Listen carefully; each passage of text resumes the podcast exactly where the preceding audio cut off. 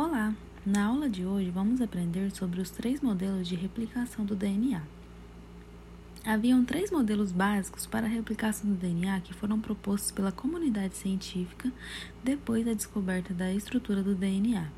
Esses modelos são a replicação semiconservativa, na qual as duas fitas de DNA se desconectam e cada uma serve de modelo para a síntese de uma fita complementar nova. O resultado são duas moléculas de DNA com uma fita original e uma fita nova. A replicação conservativa resulta em uma molécula formada por duas fitas originais de DNA, que são idênticas à molécula original, e a outra molécula formada por duas novas fitas com exatamente a mesma sequência da molécula original.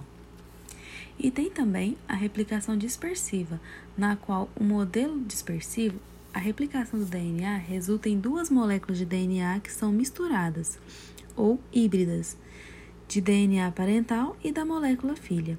Nesse modelo, cada fita individual é uma colcha de retalhos do DNA novo e do DNA original.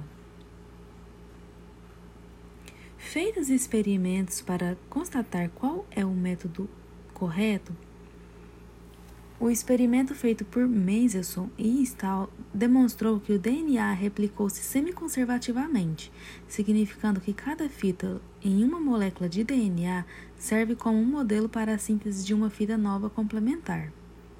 Embora os autores tenham feito seus experimentos em bactérias de Escherichia coli, sabemos que hoje a replicação do DNA semiconservativa é um mecanismo universal, compartilhado por todos os organismos do planeta Terra, e algumas das suas células estão replicando seu DNA semiconservativamente agora mesmo.